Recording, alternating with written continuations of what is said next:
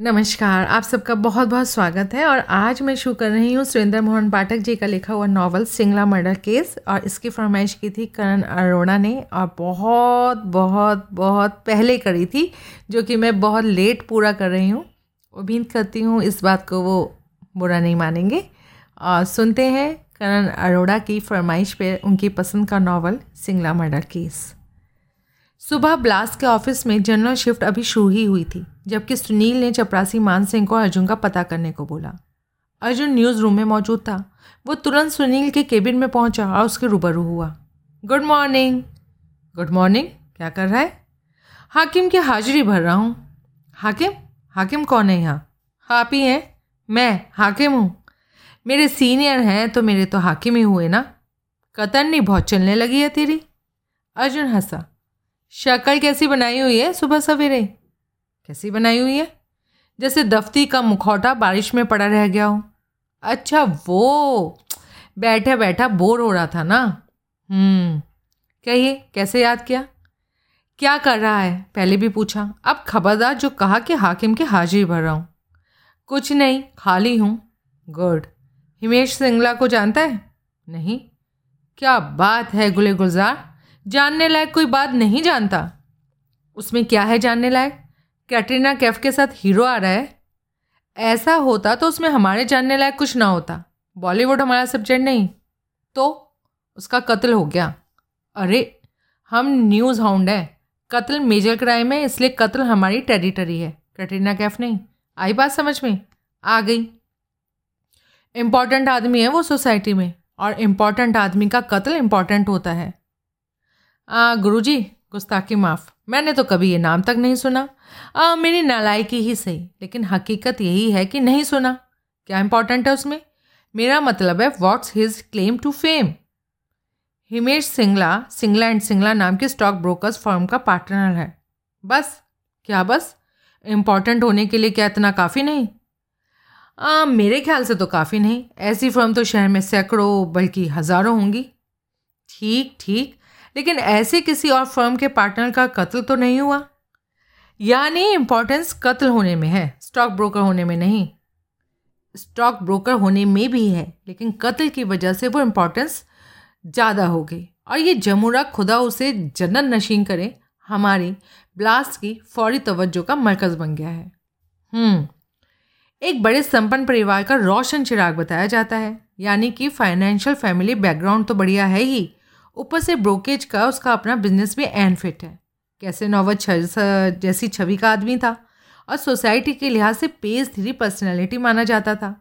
Shankar road पर commercial complex में बढ़िया ऑफ़िस है। जो छवि मैंने उसकी बताई, उसकी वजह से शहर के खास सर्किट में डिस्कोज में नाइट क्लब्स में हाई एंड सोसाइटीज़ में और रेस्टोरेंट्स में उसकी खास शिनाख्त थी। गुरुजी, मैं रोकने की गुस्ताखी कर रहा हूँ। आपकी ज़बान में पूछूँ तो किस्सा क्या है? किस्से के नाम पर भी इतना ही है कि आज सुबह वो लिंक रोड पर अपने घर के ड्राइंग रूम में मरा पड़ा पाया गया। तो वहाँ एक सोफ़ा चेयर पर बैठा हुआ था जबकि किसी ने उसका भेजा उड़ा दिया। गोली से? नहीं गुलेल से। सॉरी थोड़ी देर के लिए मेरा खुद का भेजा कहीं उड़ गया था। आ, वादात की खबर कैसे लगी? किसने करी? उसके हाउसकीपर को लगी जिसने कि उसे सुबह वहाँ सोफ़ा चेयर पर मरा पड़ा देखा था। उसी ने पुलिस को खबर करी। और उसके बड़े भाई और फर्म में पार्टनर शैलेश सिंगला को खबर की। आपको कैसे खबर लगी? शैलेश सिंगला से, जो कि मेरा वाकिफ़ है। अभी थोड़ी देर पहले फ़ोन पर उसने इस हॉलनाक वारदात की बाबत बताया। अब तू लिंक रोड पहुँच और जाकर वारदात को कवर कर। मैं? और कोई यहाँ पर दिखाई दे रहा है? नहीं, आप दिखाई दे रहे हैं ना? काफ़ी स्मार्ट हो गया मेरे लगते जिगर। हाँ जानता तो मैं हूँ, क्योंकि नौकरी तो बजानी है तो मैं ही जाता हूँ। लेकिन एक बात कहने की इजाज़त दीजिए। कौन सी बात? मकतूल कोई इम्पोर्टेंट आदमी नहीं है, नहीं हो सकता। होता ना तो मुझे भेजने की जगह वारदात को कवर करने आप खुद जाते। और वो कोई इम्पोर्टेंट आदमी नहीं तो देख लीजिएगा एंड खुलबंद केस होगा। क्या? मतलब ओपन एंड शट केस अच्छा है ना, तेरा काम घटेगा, अब हिल यहाँ से। वहाँ इंस्पेक्टर प्रभुदयाल होगा? जाके देख। अगर वो वहाँ हुआ तो? तभी फ़ोन की घंटी बजी। सुनील ने कॉल रिसीव की। कुछ क्षण वो फ़ोन पर व्यस्त रहा, फिर उसने रिसीवर वापस क्रेडल पर रखा। अर्जुन ने प्रश्न सूचक नेत्रों से उसकी तरफ़ देखा। बड़े भाई का फ़ोन था। आपके बड़े भाई का? आपने कभी बताया नहीं कि? मकतूल के बड़े भाई का डमडम। मकतूल के बड़े भाई का? जिसका नाम आपने शैलेश सिंगला बताया। हाँ फिर? हाँ। मतलब क्या? रिस्पेक्ट नहीं, वो मुझसे रिक्वेस्ट कर रहा है कि मैं वहाँ पहुँचूँ। वजह? आप केस को पुलिस से बेहतर हल करके दिखा सकते हैं। मैं तो ऐसा नहीं समझता, लेकिन अब वो समझता है ऐसा। वो, जो कि आपका वाकिफ़ है। हाँ तो फिर चल रहे हैं ना वाकिफ़ को ऑबलाइज करने? कोई ज़रूरत तो मैं नहीं समझता। ख़ास तौर से जबकि तेरे को पहले ही मालूम है कि खुलबंद केस है, लेकिन चल ठीक है, चलता हूँ। अर्जुन ने नाहक चैन की सांस ली। चौदह लिंक रोड एक छोटे से प्लॉट में खड़ी पुराने स्टाइल की तीन मंजिला इमारत थी। आजू बाजू की बाकी इमारतों की तरह जिसके फ्रंट में कोई यार्ड नहीं था। इमारत का प्रवेश द्वार इतनी ऊंचाई पर था कि उस तक पहुँचने के लिए पाँच सीढ़ियाँ चढ़ना पड़ता था। प्रवेश द्वार के पहलू में ग्रिल लगी शीशे की दो विशाल खिड़कियाँ थीं, जिन पर भारी पर्दे पड़े हुए थे और वो बाहर से ही दिखाई दे रहे थे। इमारत के सामने अड़ोसी पड़ोसी लोगों का जमघट था, जिसमें से कुछ पुलिस वाले और कुछ मीडिया पर्सन भी दिखाई दे रहे थे। सीढ़ियों के दहाने पर फुटपाथ को छूता एक जंगला था, जो कि उस घड़ी खुला था। जंगले और दरवाजे के बीच सीढ़ियों पर एक वर्दीधारी हवलदार खड़ा था। सुनील ने जंगले से भीतर कदम डाला तो हवलदार ने हाथ फैलाकर उसे रोक लिया। क्या है? भीतर जाने की इजाज़त नहीं, हवलदार सहज भाव से बोला। किसको इजाज़त नहीं? छापे वालों को? मैं तुम्हें जानता हूँ, सुनील बाबू। वो तो तुम्हारी मेहरबानी है, हवलदार साहब। लेकिन इस वक्त सुनील बाबू बतौर छापे वाला यहाँ नहीं है। तो फैमिली फ्रेंड हूँ। मकतूल के बड़े भाई शैलेश सिंगला का करीबी हूँ। उसी के बुलावे पर यहाँ आया हूँ। चाहे तो जाकर पता कर लो। बड़े भाई इस वक्त तो भीतर नहीं है, अभी निकल कर कहीं गए हैं। तो हवलदार ने तो पर विचार किया। ठीक है, सुनील बाबू। हाथ हटाता वो बोला। लेकिन भीतर भी वही बोलना जो भी इधर बोला। ज़रूर। सुनील आगे बढ़ा। हवलदार ने अर्जुन को रोकने का मन बनाया, फिर कुछ सोच कर इरादा बदल लिया। मेन डोर का एक पल्ला ठेल कर वो भीतर दाखिल हुए। आगे एक छोटा सा हॉल था, जिसके दाएँ बाजू ड्राइंग रूम का शीशे का विशाल दो पल्लों वाला आजू बाजू से रखने वाला स्लाइडिंग डोर था, जो कि उस घड़ी पूरा खुला था। भीतर ड्राइंग रूम में दो जो पुलिसिए मौजूद थे, उनमें प्रमुख सब इंस्पेक्टर बंसल था। उसका बॉस इंस्पेक्टर प्रभु दयाल वहाँ नहीं दिखाई दे रहा था। ड्राइंग रूम काफ़ी बड़ा था और बहुत ही सुरुचिपूर्ण ढंग से सजा हुआ था। दीवार पर सूरज से कीमती लगने वाली पेंटिंग्स थी और फर्श पर heavy wall to wall carpeting थी। प्रवेश द्वार से पार की दीवार में कॉलोनियस स्टाइल का आतिशदान था, जिसके ऊपर संगमरमर का कोई 20 इंच चौड़ा प्रोजेक्शन था, जो कि मेंटल कहलाता था।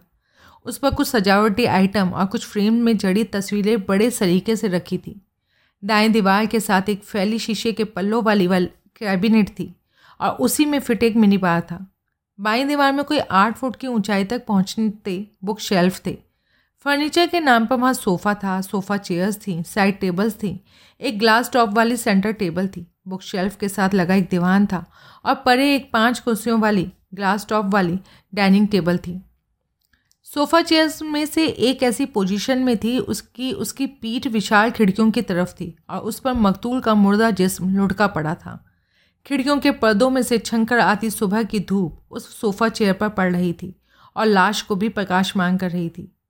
लाश सोफ़ा चेयर पर यूँ पड़ी थी जैसे कोई शरीर को ढीला छोड़े सुस्ता रहा हो। उसका सर कुर्सी की पीठ से टिका हुआ था और सामने फैली टांगे टखनों के पास एक दूसरे के ऊपर चढ़ी हुई थी। उसकी दाई बाँ सोफ़ा चेयर के हत्ते पर टिकी थी और बाई उधर के हत्ते और जांग के बीच में अटकी हुई थी। दाई जांग पर बीच में से एक उल्टी किताब यूँ टिकी हुई थी जैसे अभी उसने पढ़ते पढ़ते उसे वहाँ टिकाया हो। गोली उसके माथे में दोनों भवों के एन बीच लगी थी और उसका, उससे बना खून जम जाने की वजह से अब तक काला पड़ चुका, सुराख फासले से ही दिखाई दे रहा था। गोली खोपड़ी से पार निकल गई जान पड़ती थी, क्योंकि पल्ली तरफ़ कालीन पर खून का जमाव दिखाई दे रहा था। उसके माथे में सुराख ना होता तो एक निगाह में यही जान पड़ता कि दो किताब को गोद में रखकर क्षण भर के लिए वो सुस्ताने लगा था। पोशाक के नाम पर वो कमीज और पतलून के साथ एक मोटी ऊन का एक प्लोवर पहने हुए था। और उसके पैरों में चप्पल थी।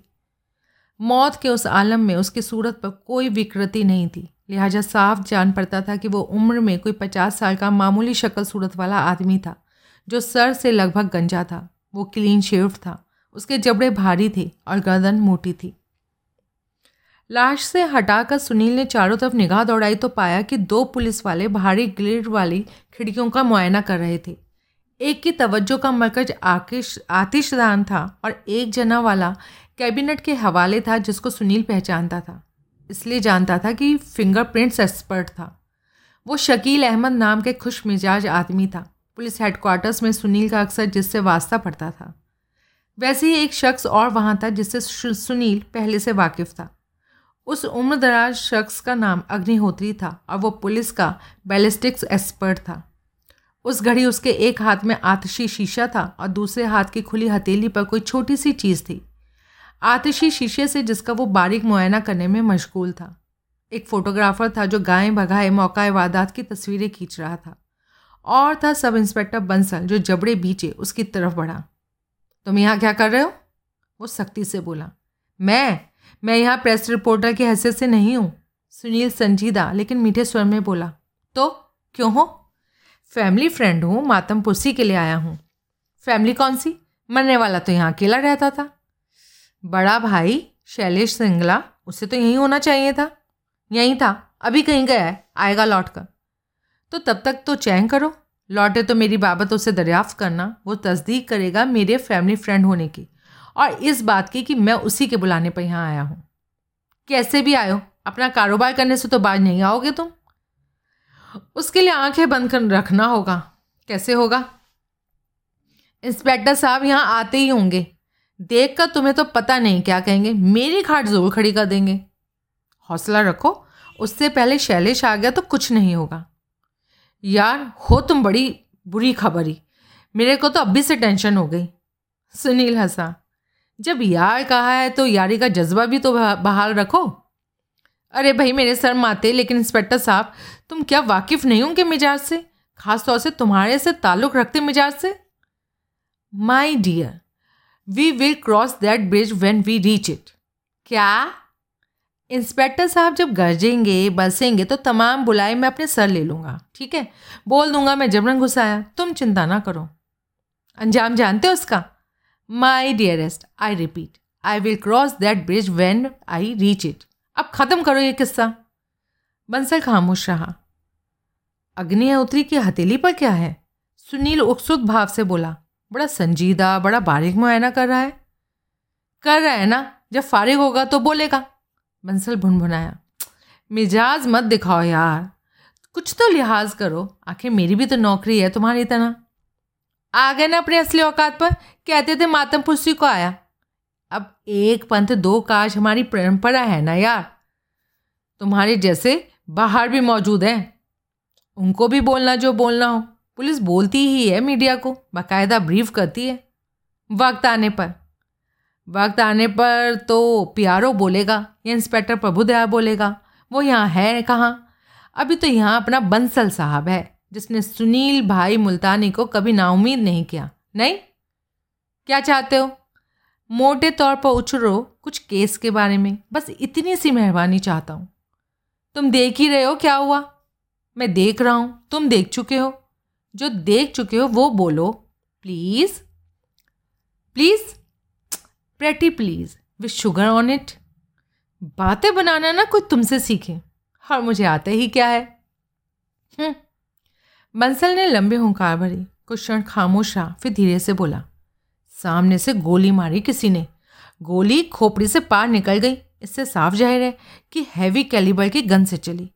गोली न सिर्फ़ पार निकल गई सोफ़ा चेयर के बैक रेट से पार निकल गई और पीछे दीवार के साथ बने शेल्फ की लकड़ी की पैनल में धस गई।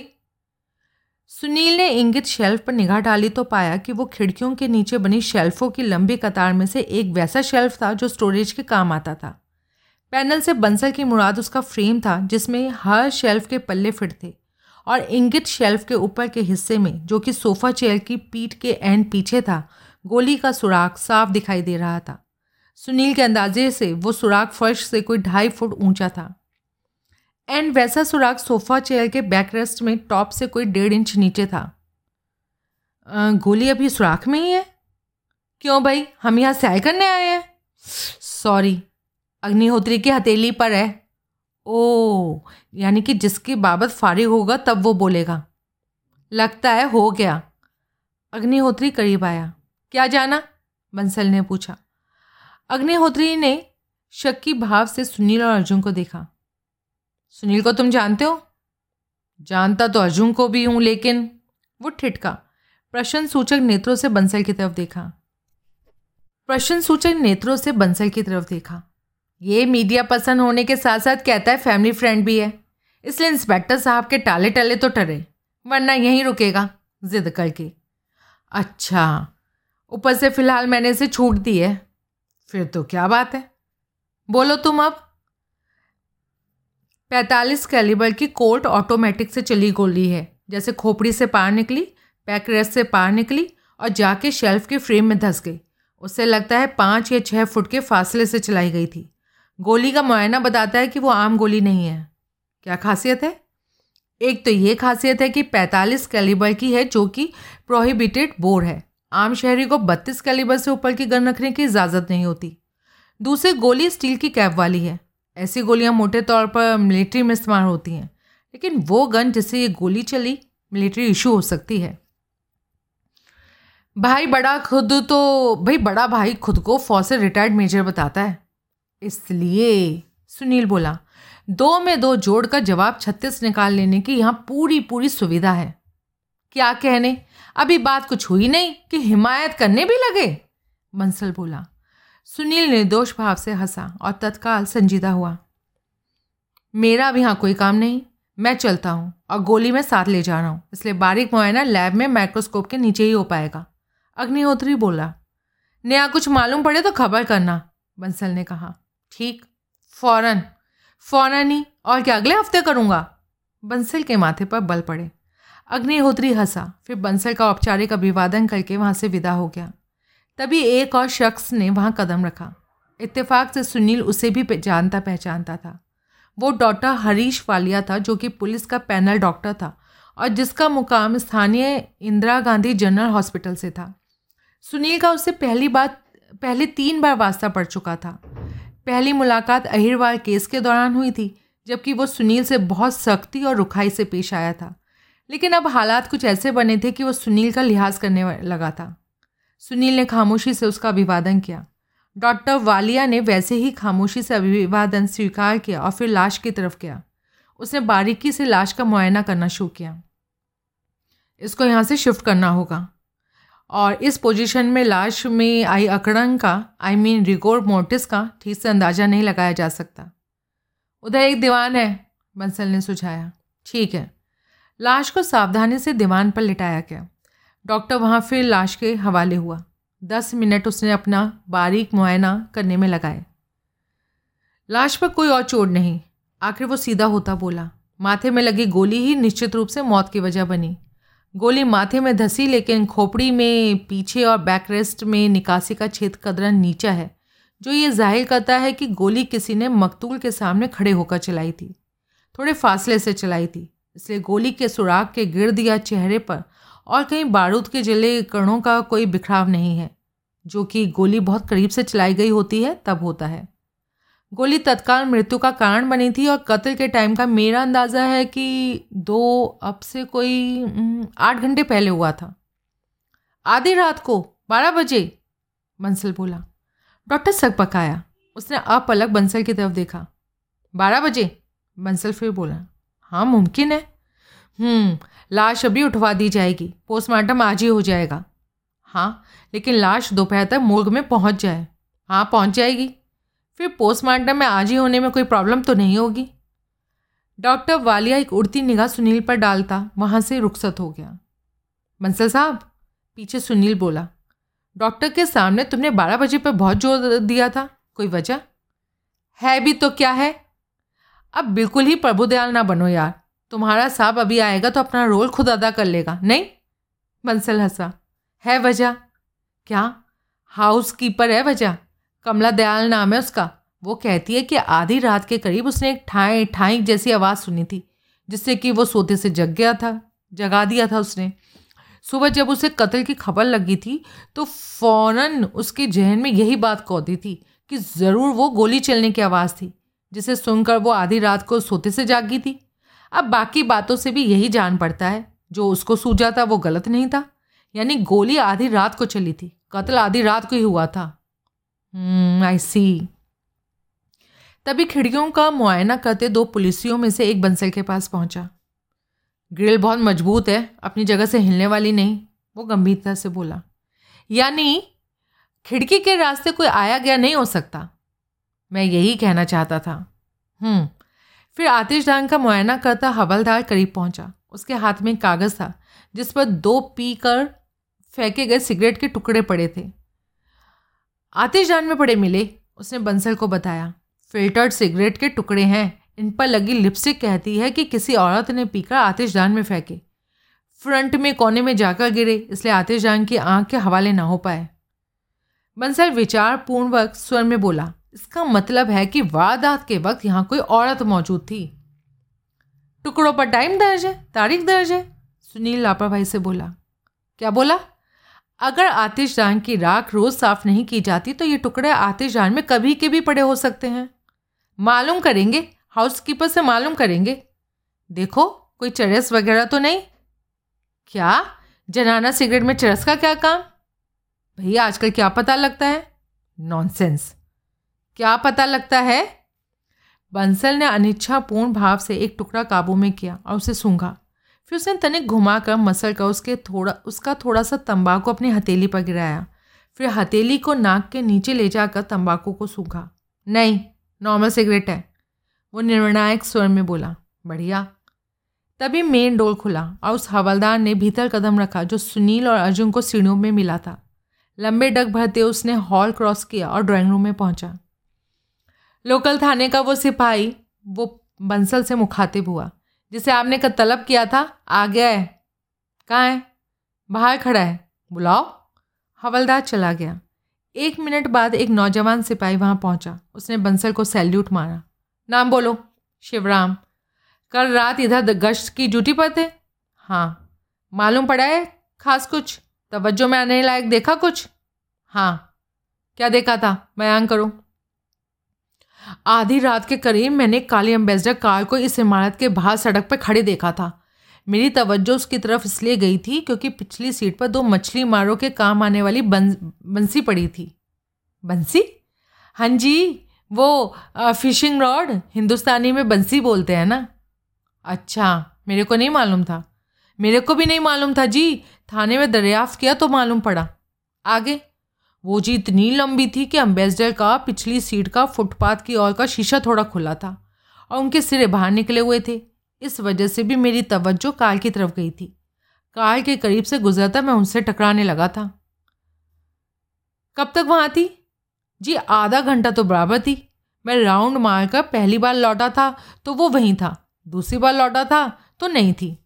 हम्म आधी रात पहले राउंड पर थी या दूसरे पर? दूसरे पर? पहली बार मैंने कार देखी थी। तब कोई साढ़े ग्यारह बजे थे। राउंड मारकर लौटा था तो बारह बजने को थे। कार तब भी वहाँ थी। हाँ जी, लेकिन आधे घंटे बाद जब फिर लौटा ना तो नहीं थी। हम्म मैंने ये बात अपने थाने में ड्यूटी ऑफिसर को बताई।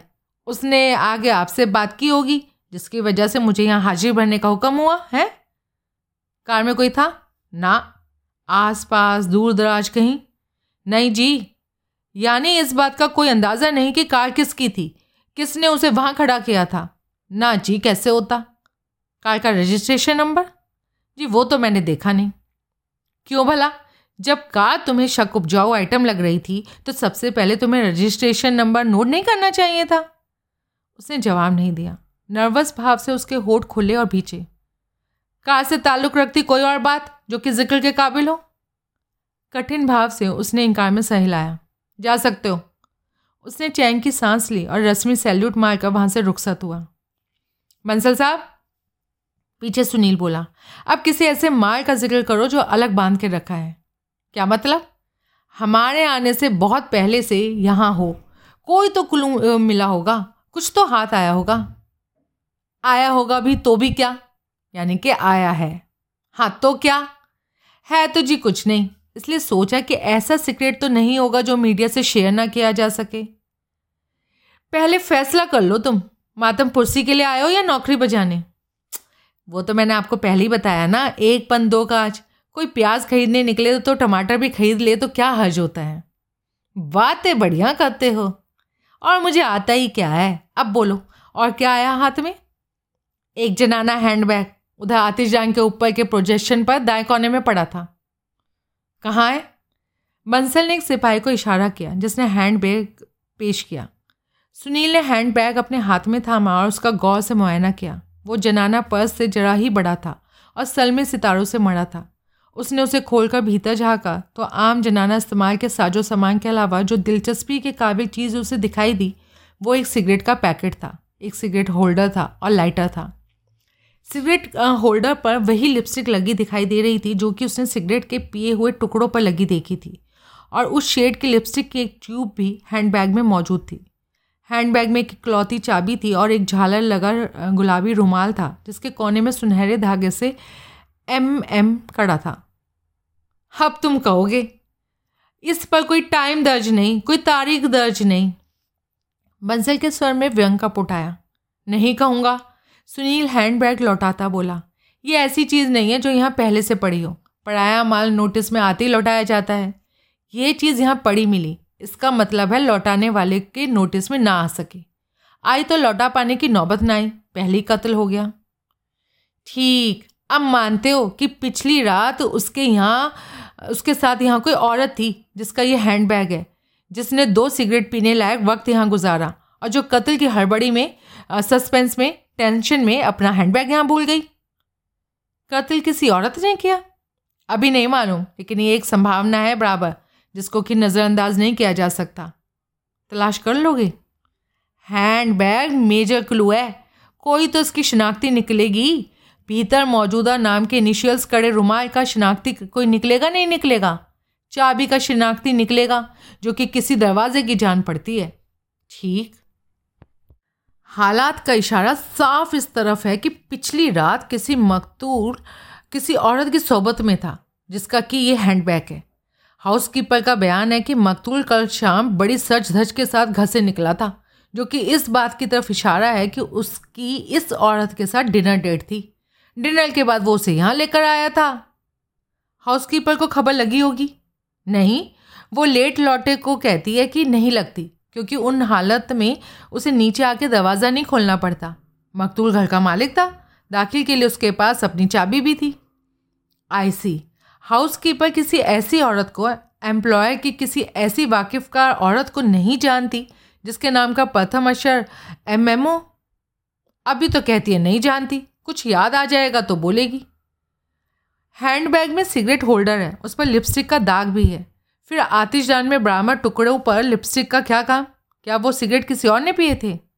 नहीं, आधी रात को मकतूल के साथ यहाँ दो औरतों की मौजूदगी, तल की कसौटी पर खड़ी नहीं उतरती। तो फिर? तो फिर यही कि वो औरत सिगरेट होल्डर को हमेशा इस्तेमाल करना ज़रूरी नहीं समझती थी। या पब्लिक में स्मोक करती थी तो होल्डर इस्तेमाल करती थी। यहाँ क्योंकि पब्लिक नहीं थी इंटीमेट माहौल था, इसलिए स्मोक करते वक्त उसने होल्डर का इस्तेमाल नहीं किया था। ये बात। क्यों नहीं? जब तक सिगरेट के टुकड़े उसी ब्रांड के हैं, जिसका पैकेट हैंडबैग में है।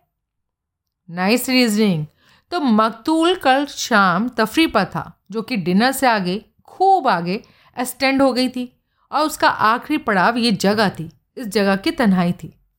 अब ऐसे ही जान पड़ता है, पर अब ये भी तो जान पड़े, वो थी कौन?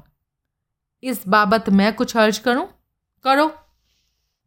हालात ज़ाहिर करते हैं कि हैंडबैग का मुआयना ज़ाहिर करता है कि जो कोई भी वो थी मॉडर्न थी, आज़ाद ख्याल थी फैशनेबल थी, हसीन थी और उसके बाद सुनहरापन लिए भूरे थे। बंसल के चेहरे पर हैरानी के भाव आए। कैसे जाना है ये सब? खास तौर से बालों वाली आखिरी बात? भाई स्मोक करती थी लेट नाइट डिनर के लिए अवेलेबल थी तो मॉडर्न हुई। आधी रात को गैर मर्द के घर की तनाई में कदम रखने से उसे ग्रेज ना हुआ तो आज़ाद ख्याल हुई। फैशनेबल थी, ये तो हैंडबैग से, उसके भीतर के साजो सामान से ही पता लग रहा है। और हसीन ना होती तो क्या आधी रात तक उसकी सोबत में कोई होता?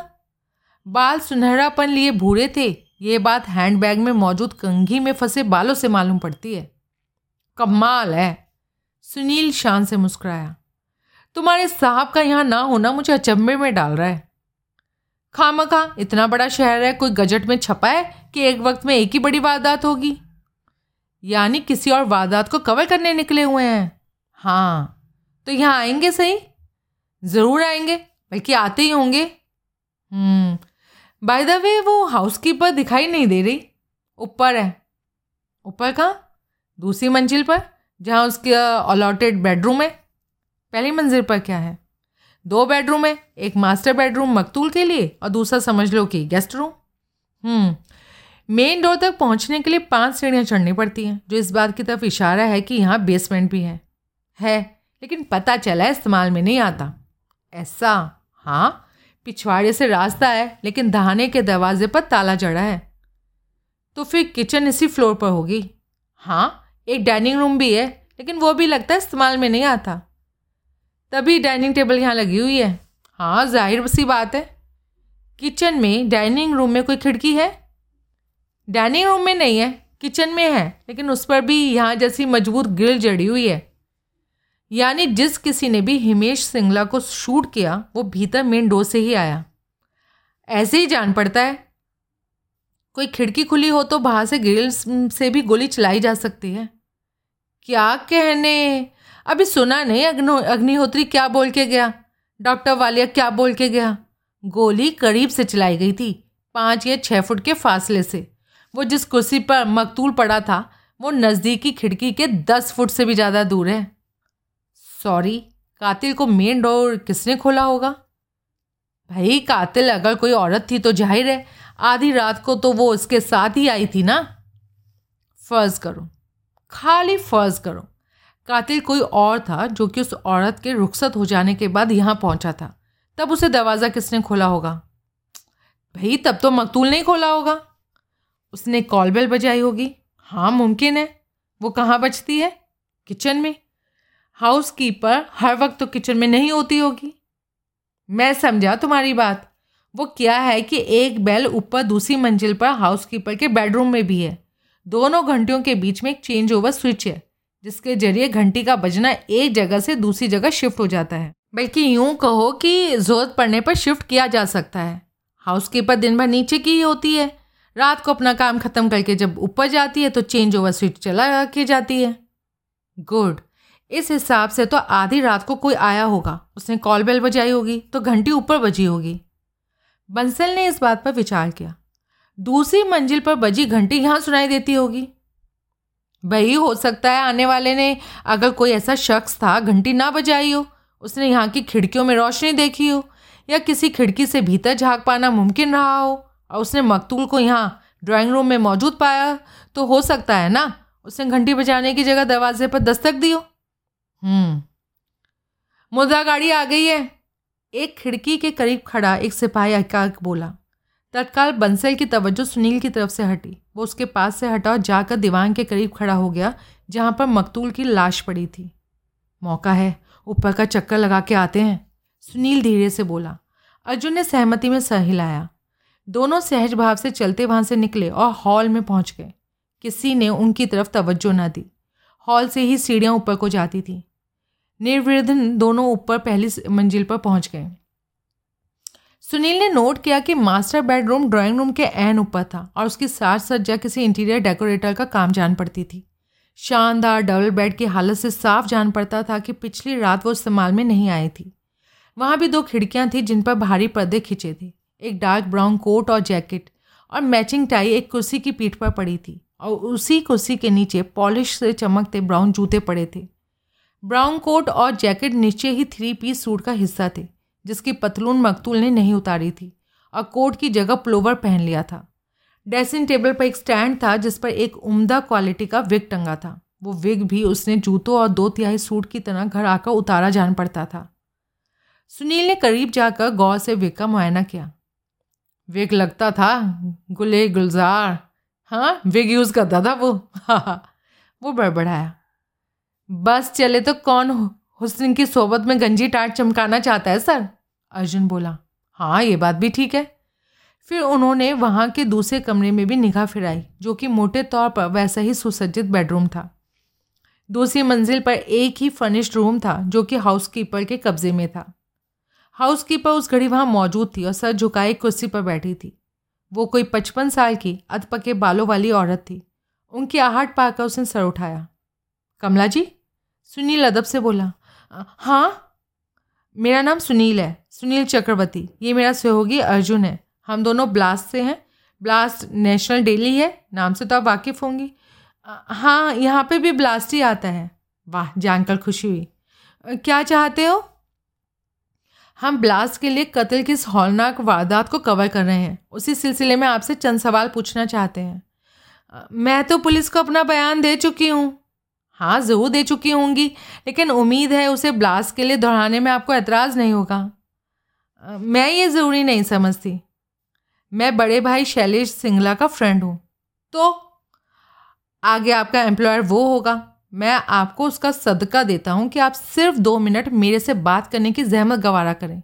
मेरे चंद मामूली सवालों का जवाब देने की जहमत उठाएँ। बैठो। थैंक यू दोनों उसके सामने दो कुर्सियों पर अगल बगल बैठ गए। क्या पूछना चाहते हो?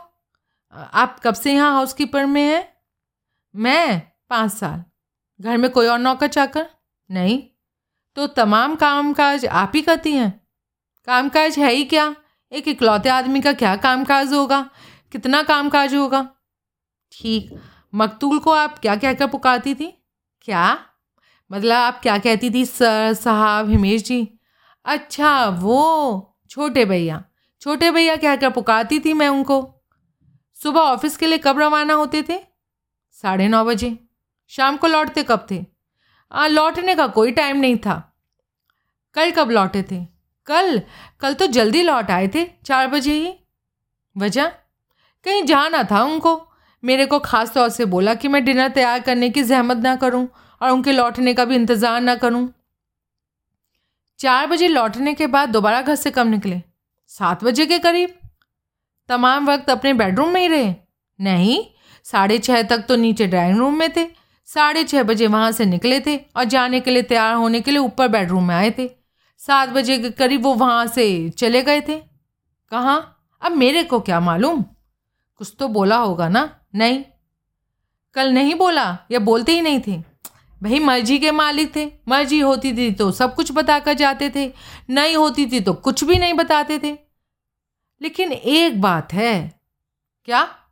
मैं उनके लौटने का इंतज़ार ना करूँ, ऐसा तभी बोलते थे जब साथ में किसी को लाते थे। किसको? किसी मेहमान को फ्रेंड को, या गर्लफ्रेंड को?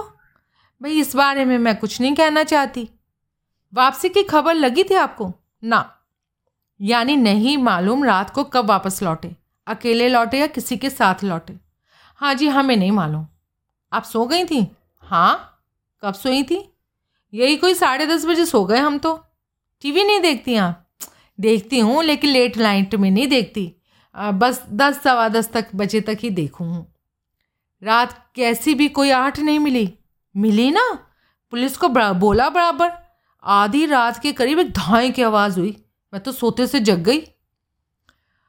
उस आवाज़ से आपकी नींद में खलल आया, या आप ऐसी जाग गई थी? अरे भाई, जाग गई, चौका जागी, उठ के बैठ गई, बत्ती जलाई, अलार्म क्लॉक में टाइम देखा। बारह बजे थे। हाँ भाई, एक आध मिनट ऊपर नीचे होगा, लेकिन मोटे तौर पर यही समय था। मकतूल का ऐसा शाम का प्रोग्राम हो कि वापसी कब होगी, या कब होती थी?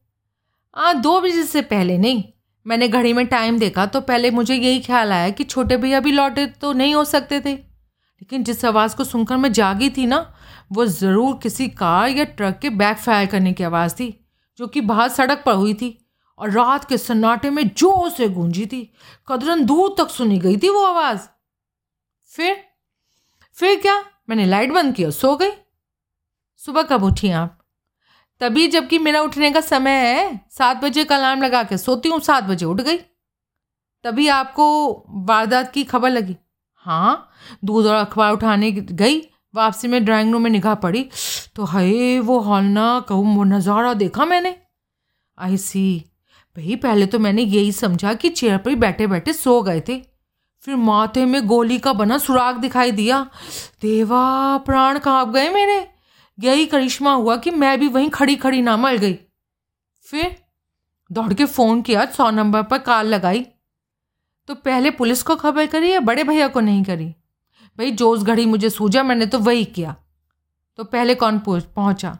शैलेश या पुलिस? खट्टे ही पहुँचे दोनों तो। ये कत्ल का मामला है। आपके ख्याल से कौन ऐसा कर सकता था? भाई, इस बाबत मेरा कोई ख्याल नहीं। आपकी निगाह में कोई ऐसा शख्स हो जिसने मरने वाले की दुश्मनी हो, अनबन हो? उसने मजबूती से इनकार में सही लाया। मरने वाले के मिजाज से हाल में कभी आपको लगा हो कि वो फिक्रमंद था या खौफजदा था? उसके मिजाज में इस किस्म की कोई तब्दीली आपने नोट की हो? ना, उल्टे पिछले कुछ दिनों से तो बड़े खुश दिखाई दे रहे थे। तो कभी किसी से तकरार होती सुनी हो, तू तकरार होती सुनी हो, मैं देख लूँगा तुझे, इस किस्म का कोई डायलॉग सुनाओ। ना जी, कभी नहीं। छोटे भैया खुश मिजाज, मिलनसार आदमी थे, सब पसंद करते थे उनको तो। तभी तो हर तीसरे दिन किसी ना किसी पार्टी में इनवाइटेड होते थे।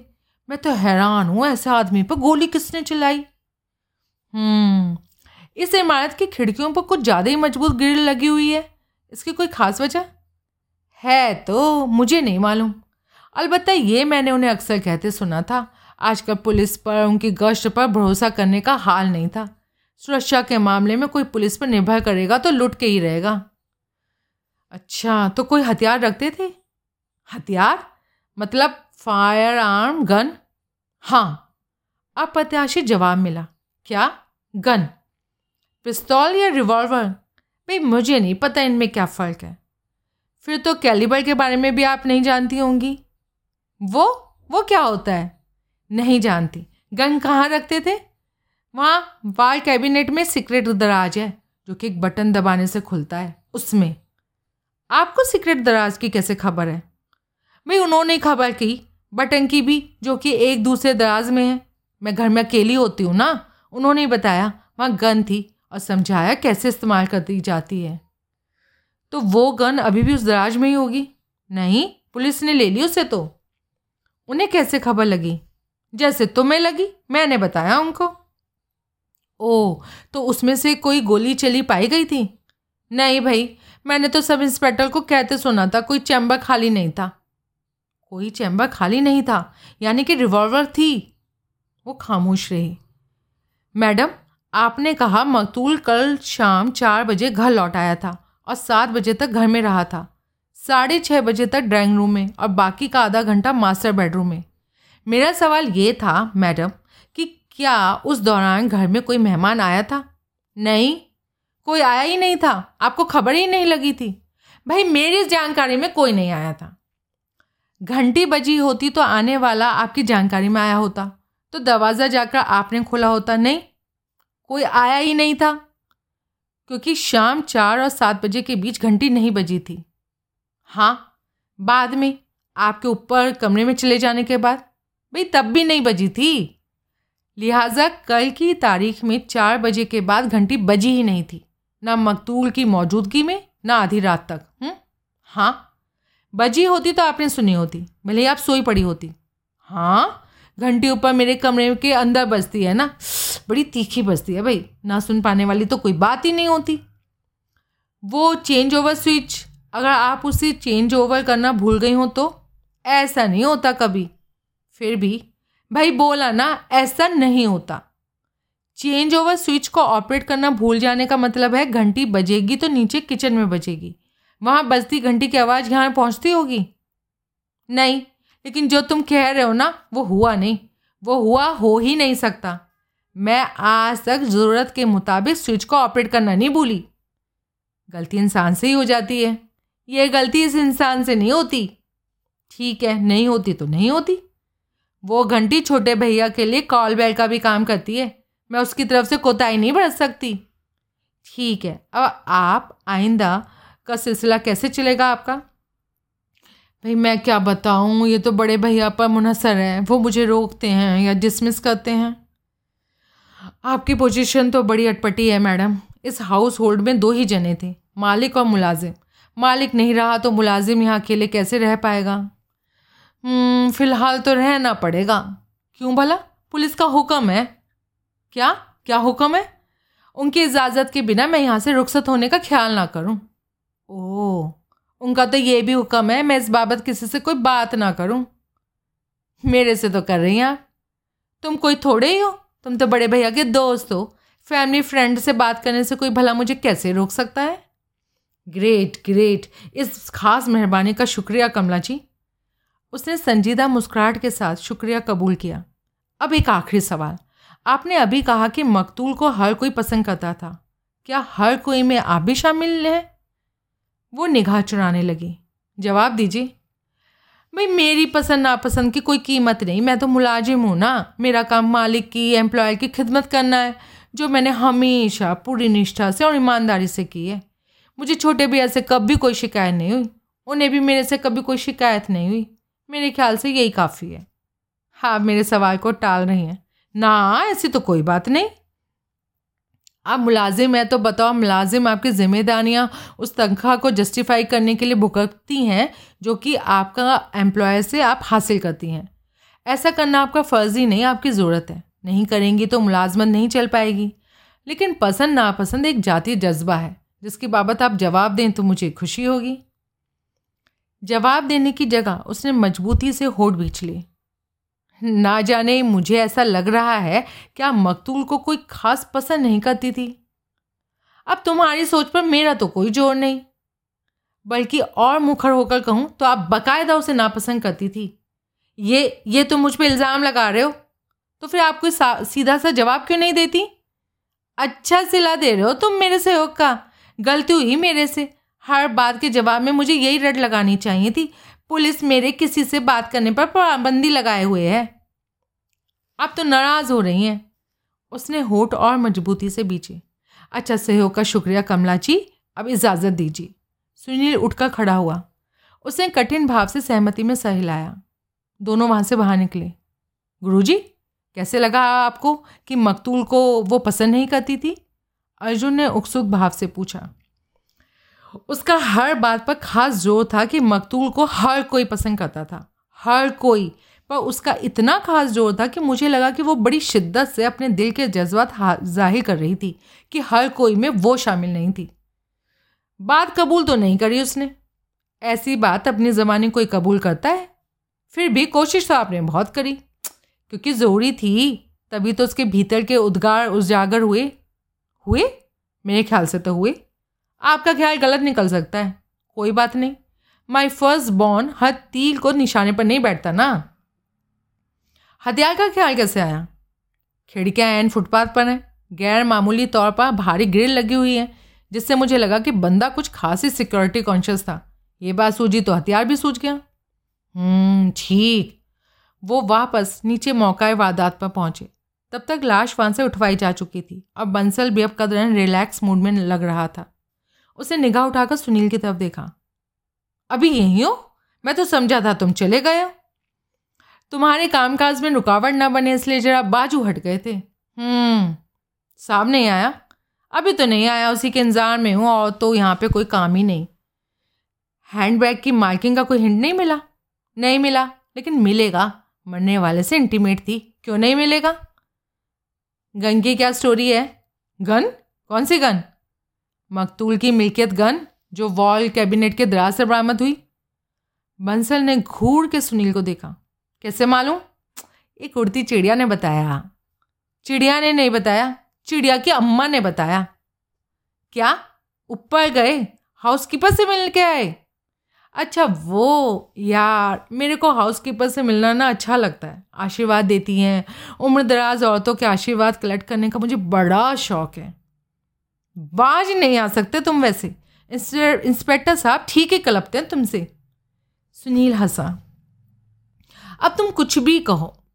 आ, लेकिन कहो तो सही। कैसी गन थी रिवॉल्वर थी स्मिथ एंड वेस्टन बत्तीस कैलिबर फुल्ली लोडेड हाल में उसमें से कोई गोली चली हो? अब आम मुआयने से तो ऐसा नहीं लगता था। लैब में शायद कुछ पता लगे। ठीक आगे का क्या प्रोग्राम टॉप पर तो हैंड बैग की मालकिन एम एम की तलाश की ही है। आ, गुस्ताखी माफ़ हो तो एक बाबत मैं कुछ अर्ज़ करूँ? पर बोलो वो औरत या लड़की जो भी वो हो यहाँ की फ्रिक्वेंट विजिटर भी हो सकती है और इस लिहाज से हाउसकीपर को उसकी खास जानकारी हो सकती है। जो कि तुम हासिल कर ही चुके होंगे। हाँ खामा खा क्यों खामा खा जो हिंट मुझे सरकार रहे हो, उस पर खुद अमल नहीं किया? सच बोलूँ, यकीन कर लोगे? क्या कहना चाहते हो? जब ख्याल नहीं आया, बस अभी ख्याल आया। तो अब जाके गले पड़ोगे? अब मुझे तो कोई एतराज़ नहीं, लेकिन अब वो नहीं पढ़ने देगी। बचा खफा हो गई। एक बार छूट दे दी, अब नहीं देगी। ओह, लेकिन पुलिस से ऐसा रवैया नहीं अख्तियार कर सकती। पुलिस जो पूछेगी, जब पूछेगी, जितनी बार पूछेगी, जवाब देना होगा उसको। मैं देखूँगा क्या किया जा सकता है इस बाबत। और? और क्या? भाई, ये तो एजेंडे की एक आइटम हुई ना। और क्या प्रोग्राम है? और उस काली एम्बेसडर को ट्रेस करने की कोशिश करेंगे, जो कि आधी रात को यहाँ देखी गई थी। बड़े भाई शैलेश सिंगला का तफसील से बयान लेंगे। मरने वाले के दोस्तों की बिज़नेस एसोसिएट्स की वो शिनात निकालेंगे। और उनसे बात करेंगे। वो सब तो पुलिस रूटीन के तौर पर करोगे ही, लेकिन बड़ा हासिल उस औरत की तलाश में ही है ना, जिसके नाम के प्रथम अक्षर एम एम है, जिसके साथ पिछली रात मकतूल की डिनर डेट थी, जो लेट नाइट उसके साथ यहाँ आई थी, और जिसका हैंडबैग यहाँ छूटा था। जैसे मैं तो ये बात जानता ही नहीं। क्यों नहीं जानते होंगे? आखिर इतने काबिल पुलिस ऑफिसर के माँ था तो वो खामोश रहा। सेहो का शुक्रिया बंसल साहब। चलते हैं। बंसल ने सहमति में सह हिलाया इंस्पेक्टर साहब से मुलाकात ना हो सके इस बात के खेद के साथ। रुके रहो कभी तो आएँगे और मुझे यहाँ देख के गजब ढाएँगे।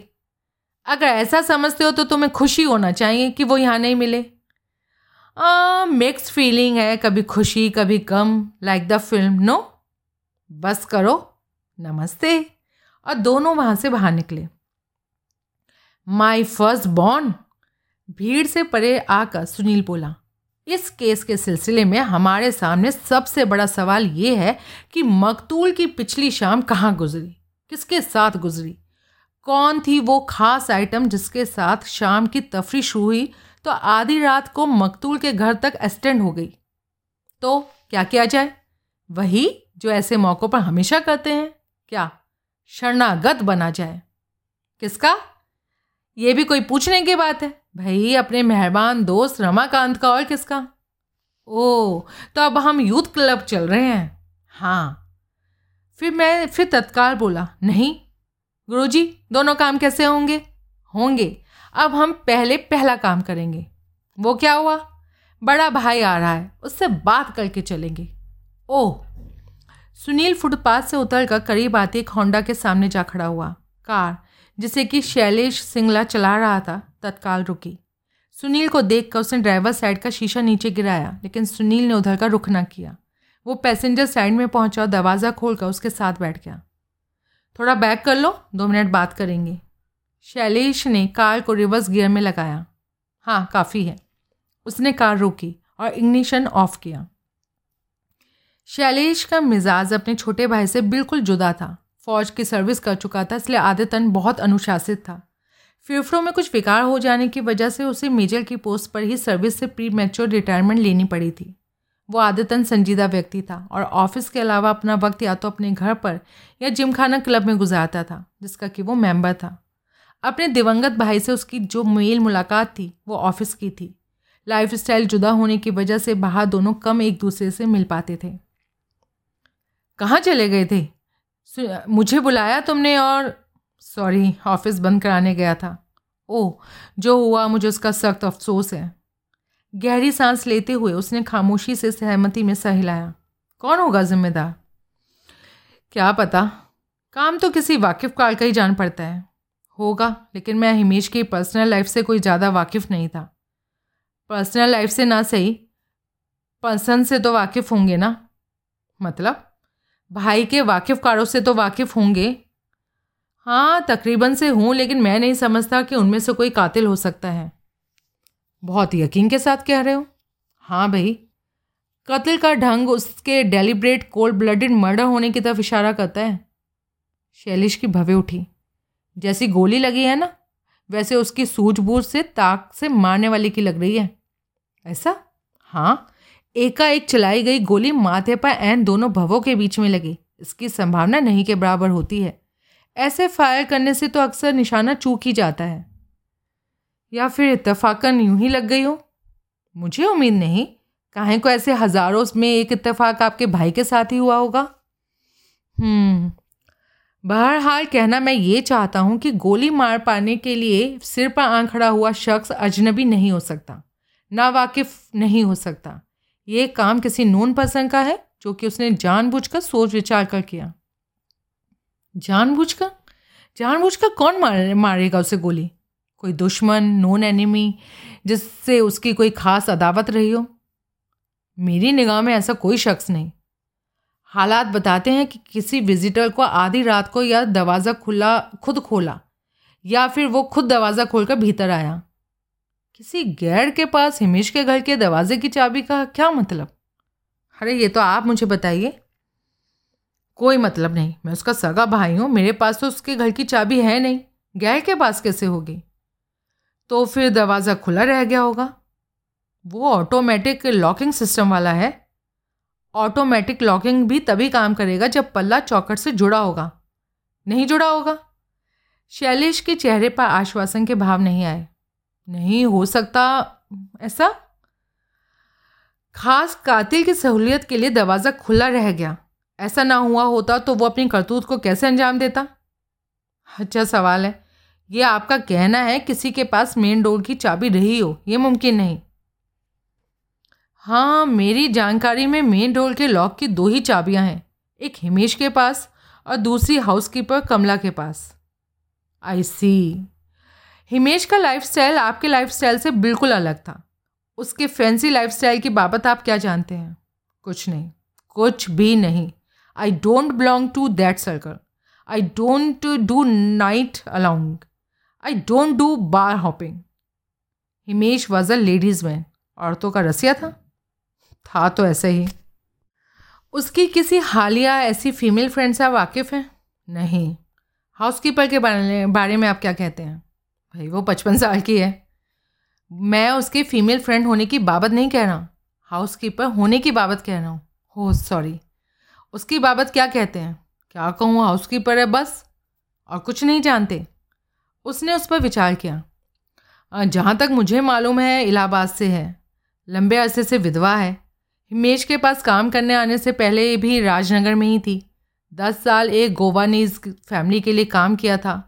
वो लोग एकाएक गोवा माइग्रेट कर गए थे तो उसे नई नौकरी तलाश करनी पड़ी थी। कोई आस औलाद नहीं? एक बेटी की बाबत सुना है, लेकिन बस सुना ही है। नहीं मालूम कहाँ रहती है, किस उम्र की है, शादीशुदा है या नहीं, मुझे नहीं पता। पुलिस ने आपका बयान लिया? हाँ सरसरी तौर पर लिया डिटेल से अभी लेंगे। रूटीन पूछताछ ही की या परेशान करने वाले कोई सवाल पूछें? पूछताछ तो रूटीन ही की, लेकिन एक हिंट बहुत मजबूती से दिया। क्या?